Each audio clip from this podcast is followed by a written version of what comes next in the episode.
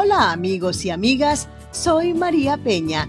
Gracias por acompañarnos en otro episodio de Voices for Change, donde estaremos dando espacio cada semana a personas que ponen su granito de arena para enriquecer y empoderar a la comunidad latina.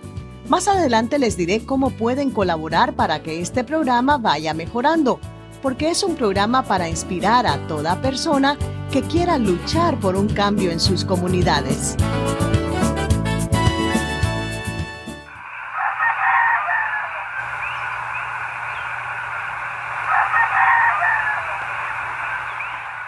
En esta ocasión tenemos con nosotros a Arturo Masol de Ya, director asociado de Casa Pueblo, una organización de base comunitaria en Adjuntas, Puerto Rico, dedicada a la protección del medio ambiente.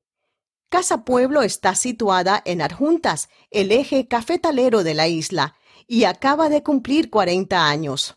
Su trabajo gira en torno a lo que Arturo califica como una insurrección energética, para alejar a los consumidores de fuentes de combustibles fósiles.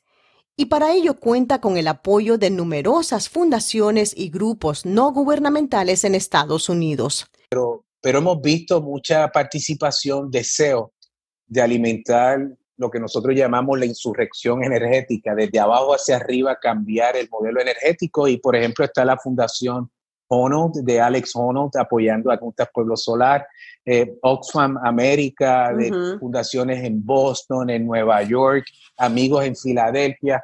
E, en ese sentido, tengo que decirte que, que no, no, estamos muy, muy bendecidos, estamos muy, muy, nos sentimos muy afortunados de por, por ayudar, mucha gente queriendo ayudar a que sigamos transformando eh, esta realidad de, de vulnerabilidad en nuestro país. Casa Pueblo fue un proyecto iniciado por los padres de Arturo y su comunidad en 1980. Desde entonces realiza proyectos para despertar conciencia sobre la contaminación ambiental. Esos proyectos incluyen una escuela comunitaria dentro de un bosque, una radio y una escuela de música. Desde 1999, el grupo predica el mensaje de conservación con el ejemplo al utilizar paneles solares en sus instalaciones. Resulta que cuando el huracán María asoló la isla en septiembre de 2017, Casa Pueblo sirvió como una especie de oasis energético, donde los vecinos llegaban a conectar sus teléfonos, equipos de terapia respiratoria y demás artefactos eléctricos. Ante nuestros micrófonos, Arturo aprovecha el inicio de la temporada de huracanes este año para reiterar la urgencia de combatir el cambio climático. Hemos tenido que enfrentar eh, una secuencia sísmica de terremotos, este, ahora la pandemia del COVID y estamos de cara a la próxima temporada de huracanes. Así que los riesgos naturales, geológicos y de salud mundial este, se suman todos, convergen acá acá en nuestra isla.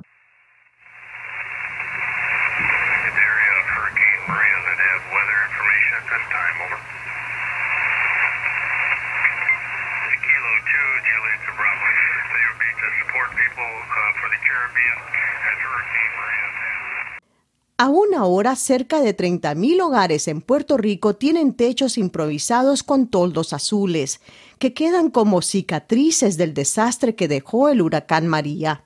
30 mil en este periodo, después de dos años, casi tres años, eh, eh, eh, te da una idea de la magnitud del problema de lo que causó el huracán María, el desastre. Así que hay una pobreza muy profunda en nuestro país. Para Arturo, es más caro seguir dependiendo de los combustibles fósiles o sufrir constantes apagones. Bueno, alto es no tener luz por un año. Alto fue las vidas de puertorriqueños que porque no podían correr su máquina de diálisis peritoneal, pues murieron. O, sus máquinas de terapia para su condición médica. El precio alto fue operar generadores eléctricos a base de diésel y, gasolina, costosísimos y que no eran accesibles. Eh, así que el asunto del costo es un, tema relativo porque los precios de generación eléctrica con sistemas fotovoltaicos están más bajos que los costos de la Autoridad de Energía Eléctrica. Así que en, esencia es más competitivo movernos a fuentes de energía renovable y utilizar combustibles nuestros, el sol. Con la Universidad de Michigan estamos trabajando con la biomasa del café para sistemas híbridos, tenemos viento, tenemos las olas del mar, el agua. Eh, opciones tenemos eh, y son más económicas. Las familias de escasos recursos merecen seguridad energética, dice Arturo, y después del huracán María, Casa Pueblo ha instalado más de 150 proyectos que les permiten ahorrar dinero. En estos momentos busca establecer una ruta de inversión energética en el casco urbano de Arjuntas, con la idea de ayudar a los pequeños negocios a reducir sus gastos de energía. Y los vamos a apoyar diseñando y estableciendo un sistema de generación fotovoltaica con capacidad de almacenaje y distribución en una microred. Lo que va a ocurrir ahí es que los comerciantes se han organizado como una organización sin fines de lucro y entonces ellos van a pagar por el servicio eléctrico, pero a un precio reducido. Casa Pueblo no recibe fondos ni del gobierno en la isla ni del gobierno en Washington, sino que se apoya en donaciones de la diáspora boricua en Estados Unidos y de la comunidad internacional. Singapur, por ejemplo, le acaba de donar 500 paneles fotovoltaicos para el proyecto solar en Adjuntas. La diáspora en los Estados Unidos se organizó después de María y ha estado apoyando para proyectos de, de recuperación pero en el caso de Casa Pueblo, los proyectos de recuperación a la vez son de transformación para construir algo diferente. Nosotros no somos como el gobierno que invirtió en levantar los mismos cables, los mismos postes, la misma infraestructura que falló con el huracán. Para Arturo, el modelo para un desarrollo sostenible implica atender la amenaza del cambio climático, un fenómeno que según la mayoría de los científicos es producto de las emisiones tóxicas creadas por la actividad humana. Para educar a futuras generaciones sobre el tema, Casa Pueblo lanzó en 2013 un proyecto único en la isla, en el que el bosque sirve de aula y enseña a los estudiantes a proteger el medio ambiente. Ese bosque escuela, el currículo es el bosque.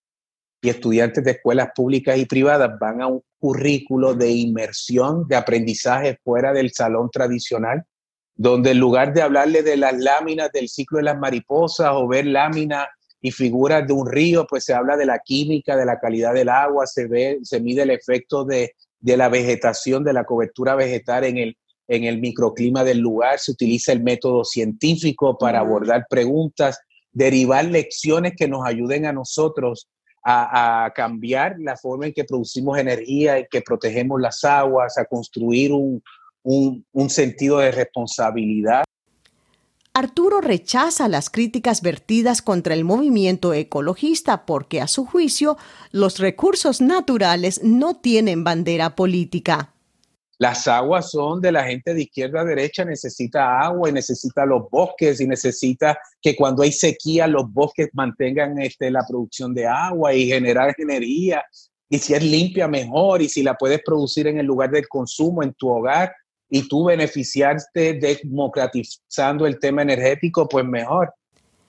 Arturo agradece el apoyo de la diáspora puertorriqueña y del resto de la comunidad latina para continuar esta labor.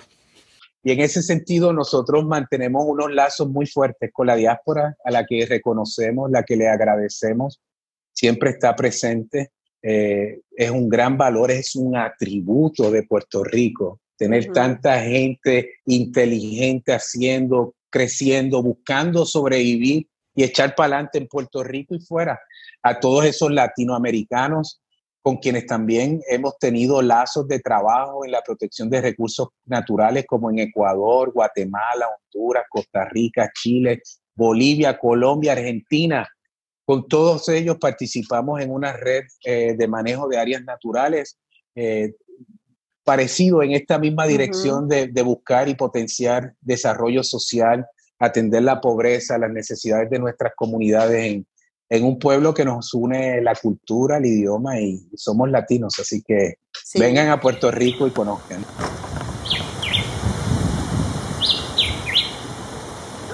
No es coincidencia que el ave símbolo de Casa Pueblo es un ave pequeñita llamada Julián Chiví.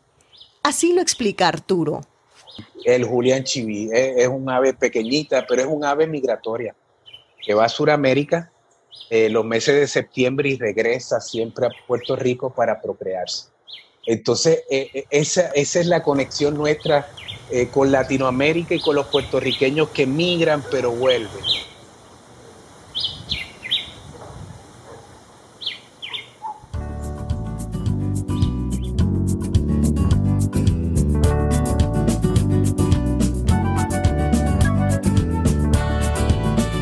Amigos y amigas, así termina este episodio de Voices for Change. Gracias por sintonizarnos. Esperamos poder seguir brindándoles historias de inspiración como la que acaban de escuchar. Agradecemos sus ideas, sugerencias y comentarios. Solo búsquenos en las redes sociales o envíenos un correo electrónico a vocesforchange.gmail.com. Recuerden el consejo del gran Gandhi sean el cambio que quieren ver en el mundo. Hasta la próxima.